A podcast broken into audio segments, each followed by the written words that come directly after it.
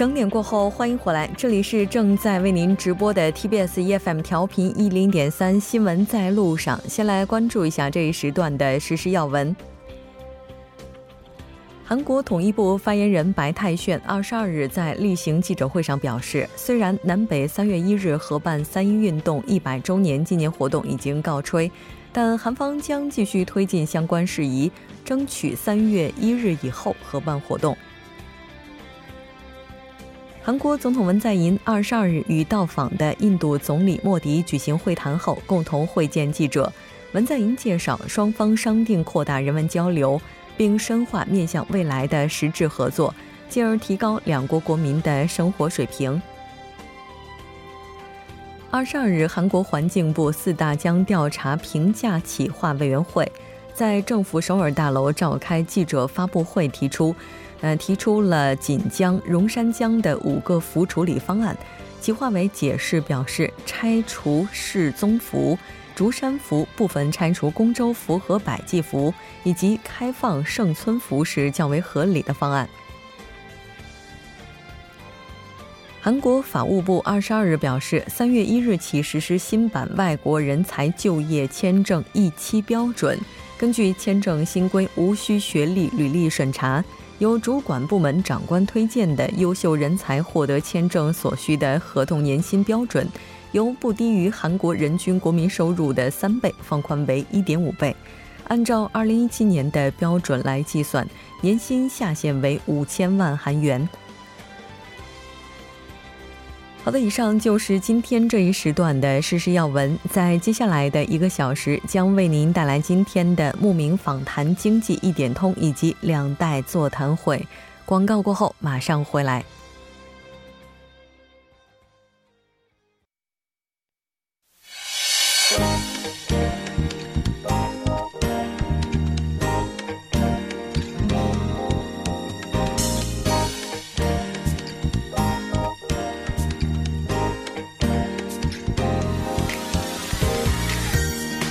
来客之名访百家之谈，慕名访谈会在周五的晚上邀请各界人士来分享他们的精彩故事。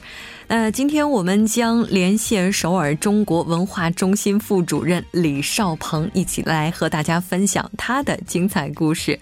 那喂，你好，李副主任。哎，你好，主持人好。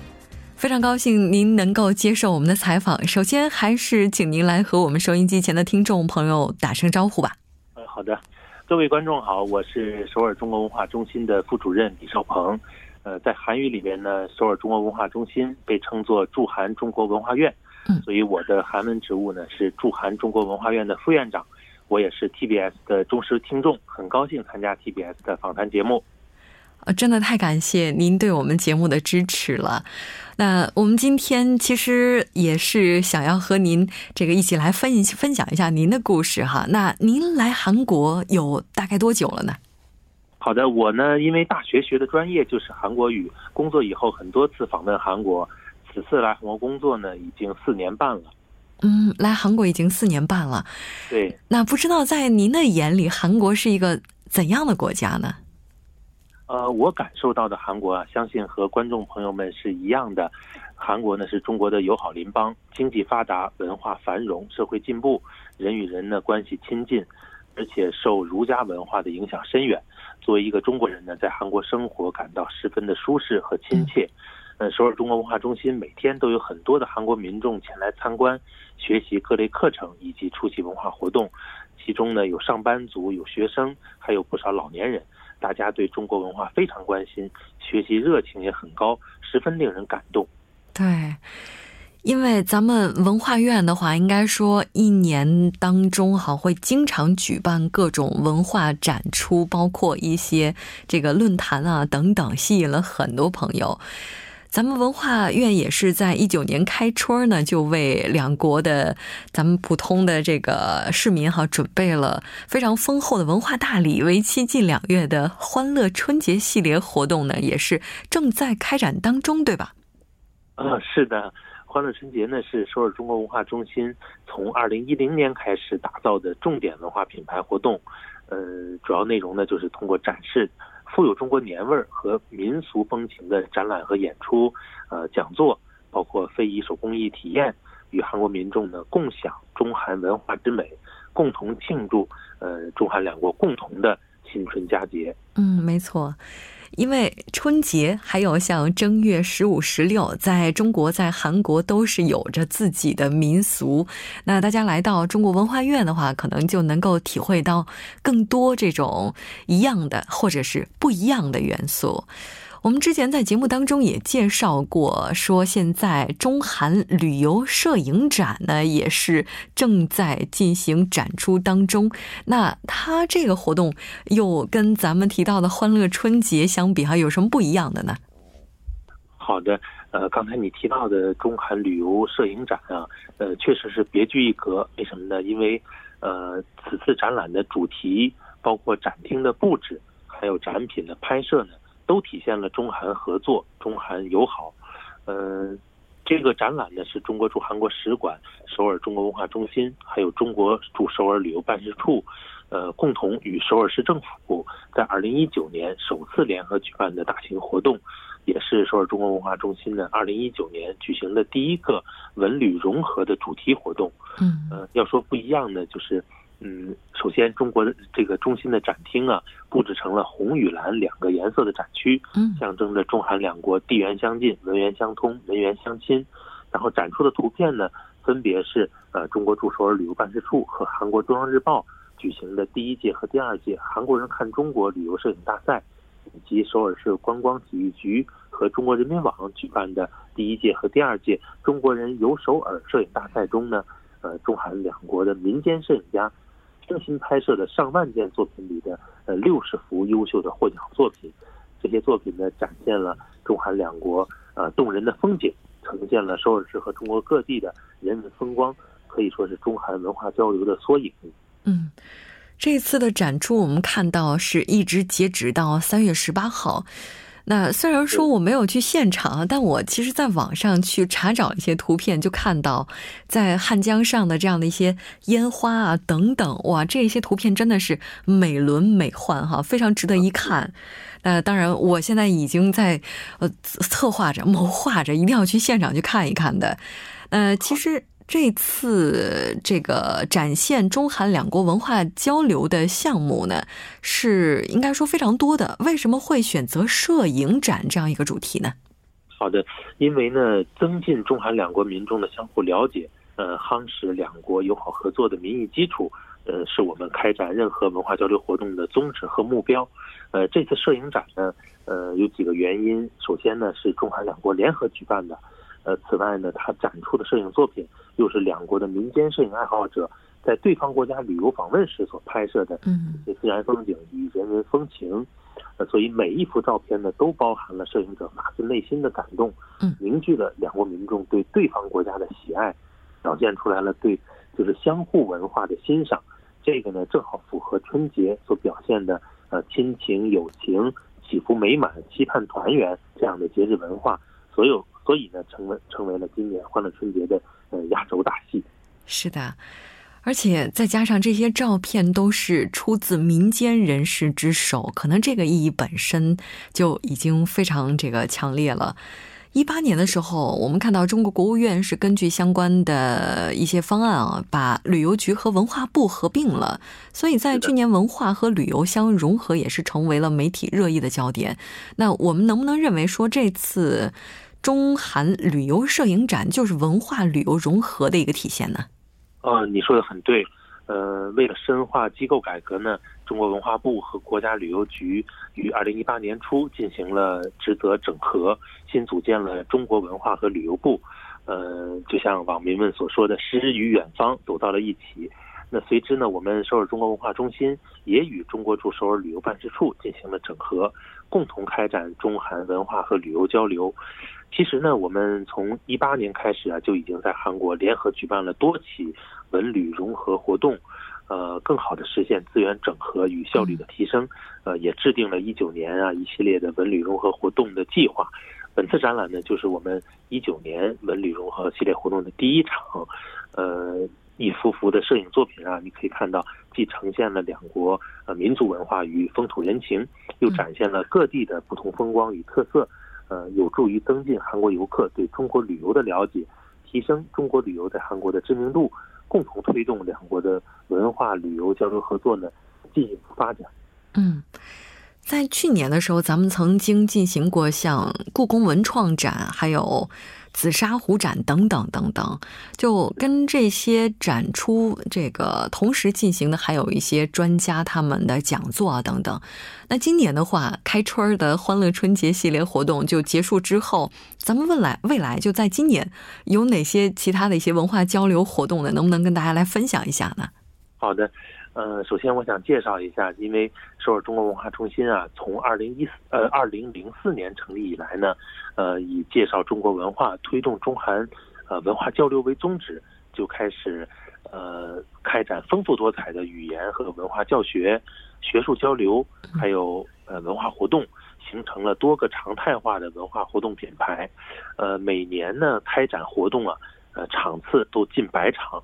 呃，达到了天天有内容，周周有活动，月月有亮点。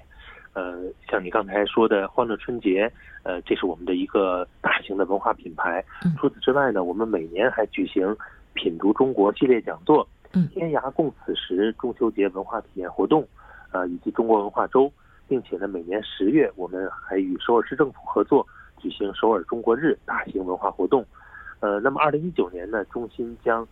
贯穿全年的与中国山东省合作开展二零一九韩国中国山东文化年系列活动，内容呢，负呃内容涉及呃展览、演出、非遗培训和手工艺展示等多个方面。嗯，我们所有的文化活动呢，都将在中心的官网和微信公众号上提前发布，而且都是免费的。有的活动呢，还将呃发放中国旅游文化纪念品。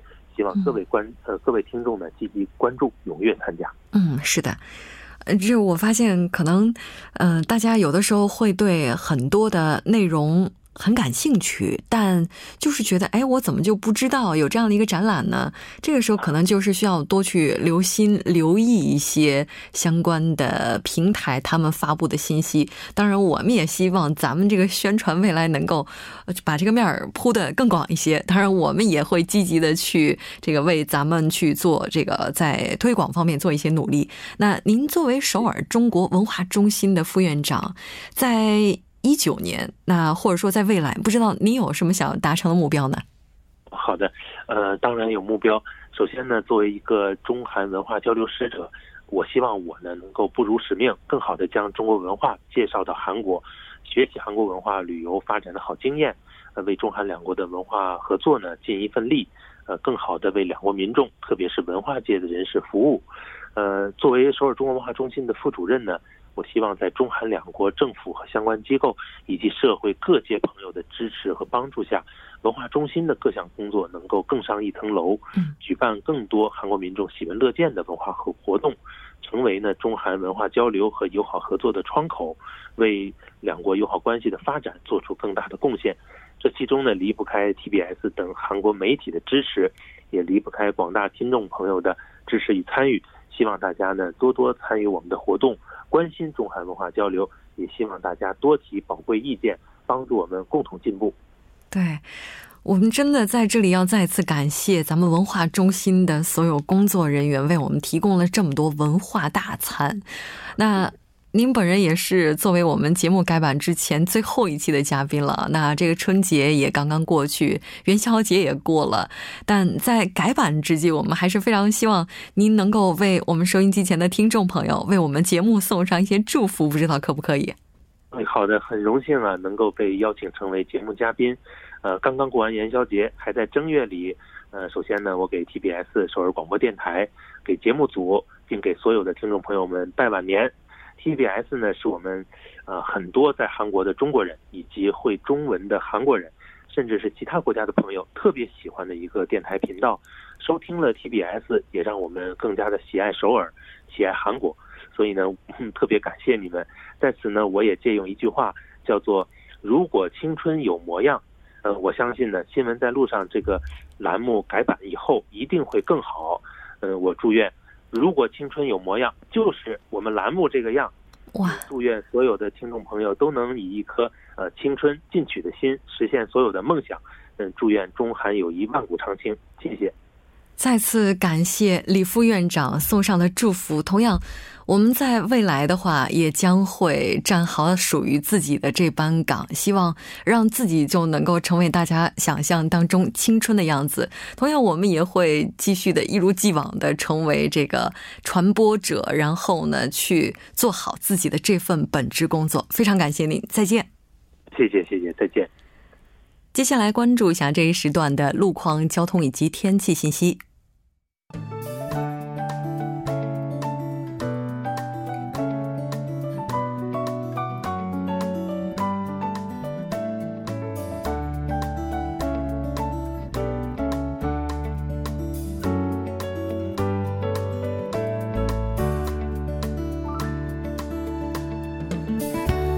晚间的七点十六分，这里依然是由楚源为大家带来的道路和天气信息。让我们继续来关注一下这一时段的路况信息。在首尔外部循环高速公路九里至板桥方向，九里进出口至上一进出口，光岩隧道至西河南进出口，城南收费站至板桥分岔口路段，由于晚高峰的关系，道路拥堵。相反方向，板桥分岔口至城南进出口，松坡进出口至西河南进出口，光岩隧道至江一进出口的路段，由于车流增加，拥堵情况较为严重。接下来是在中部高速公路南移至河南方向西青州进出口附近，不久之前是有一辆车发生了故障，还请后续车辆注意该路段路况。相同方向日主进出口至木家停车场，新济光州进出口至中部一号隧道，河南进出口至河南分岔口的路段，由于车流汇集，道路拥堵。相反方向大小分岔口至金川隧道的路段，由于压力比较集中，出现了车行缓慢。下一则路况来自于杨花大桥，在杨花大桥的北端至南端的二车道上面，不久之前发生了交通追尾事故，受此影响，后续路段出现了交通停滞，还请各位车主朋友们参考以上信息，注意安全驾驶。好的，让我们来关注一下天气。周六由于受到来自于中国渤海湾的高气压影响，全国大部分地区的天气由多云转晴。周日受到西海上的高气压影响，全国各地的天气以晴天为主。周末的气温高于往年同期平均气温，昼夜温差大，还请各位听众朋友们注意健康管理。来关注一下首尔市未来二十四小时的天气情况。今天晚间至明天凌晨多云，最低气温一度；明天白天晴，最高气温十二度。好的，以上就是这一时段的道路和天气信息。我们稍后再见。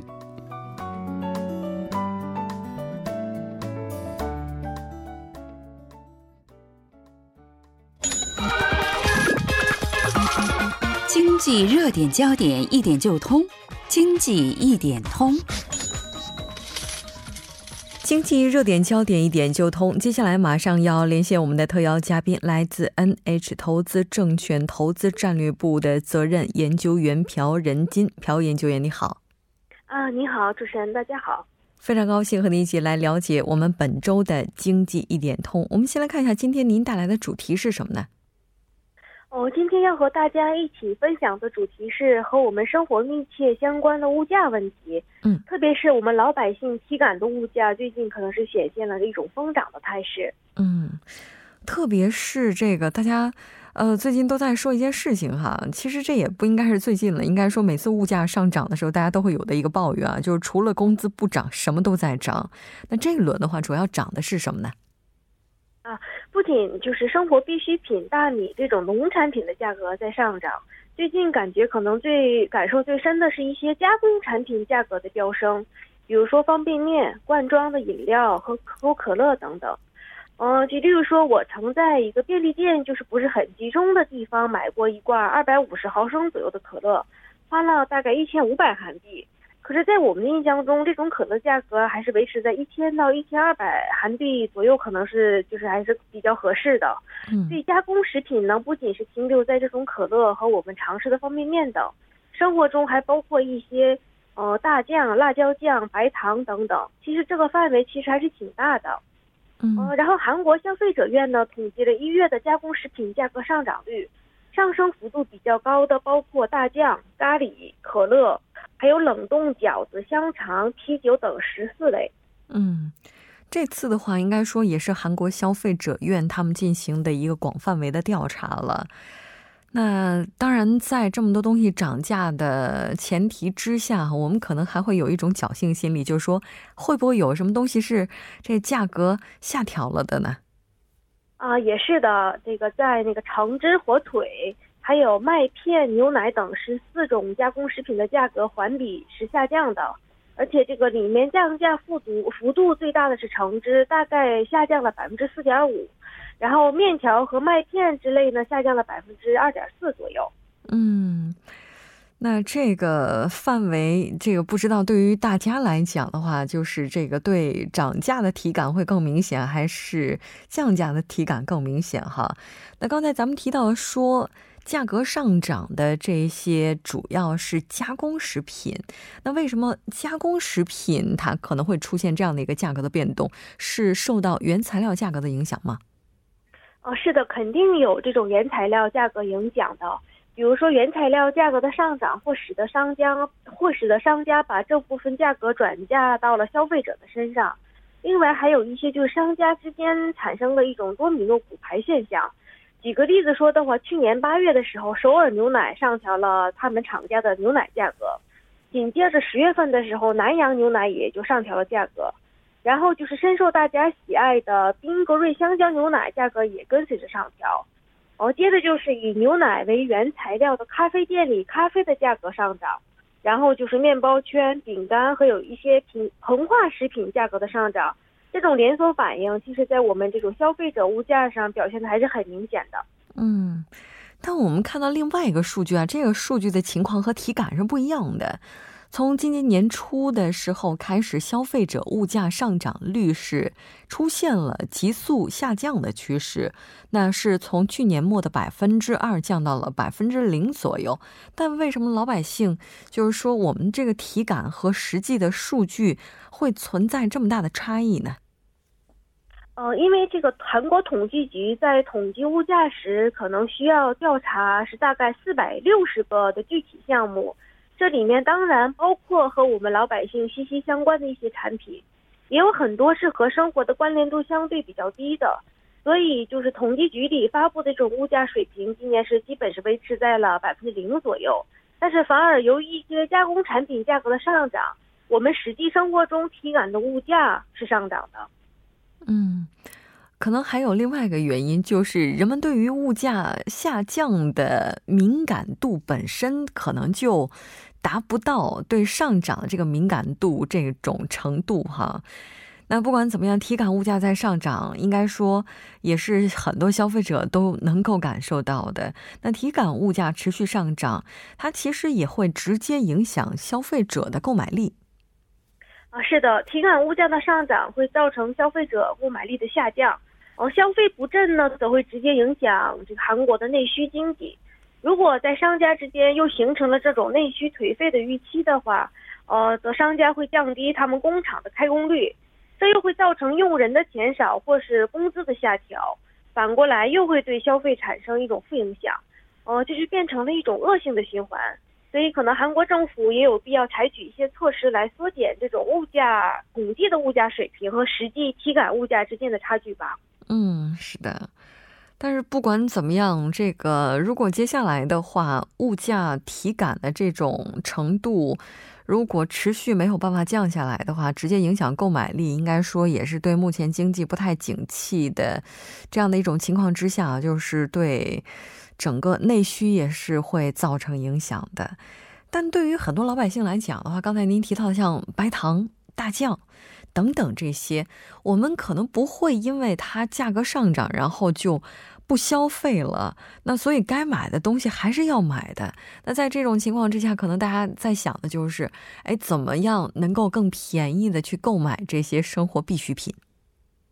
这个可能就是有个例子，可能是大家就是感会体会比较深的。比如说晚上六点、七点之间，很多大型超市的这个物品都是在打折销售的。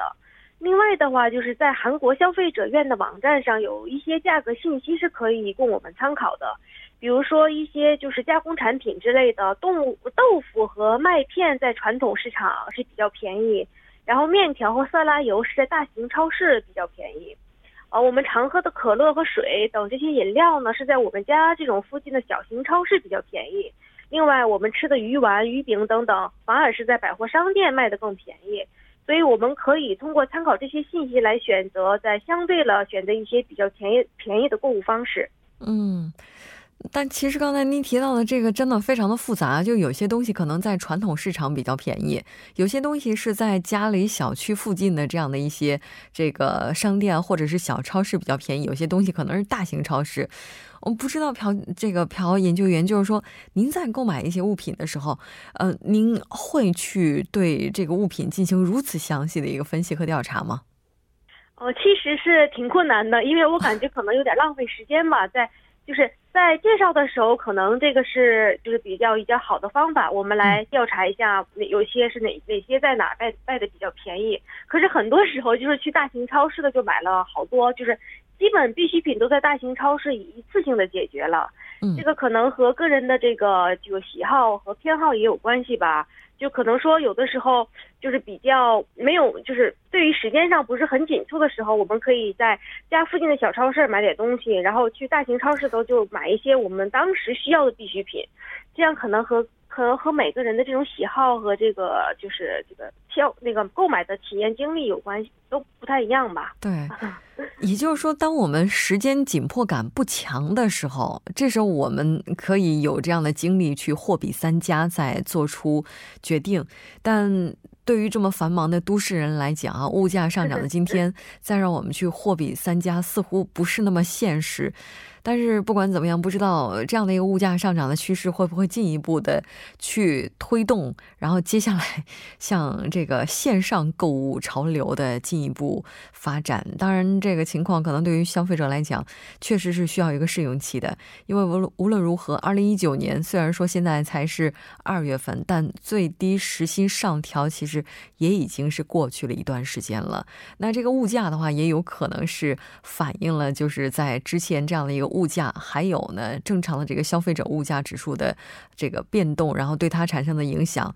那当然还有其他各方面的，包括我们之前谈到的出租车它的一个计价，包括房地产等等。所以经济往往是一环套一环，环环相扣，互相影响的。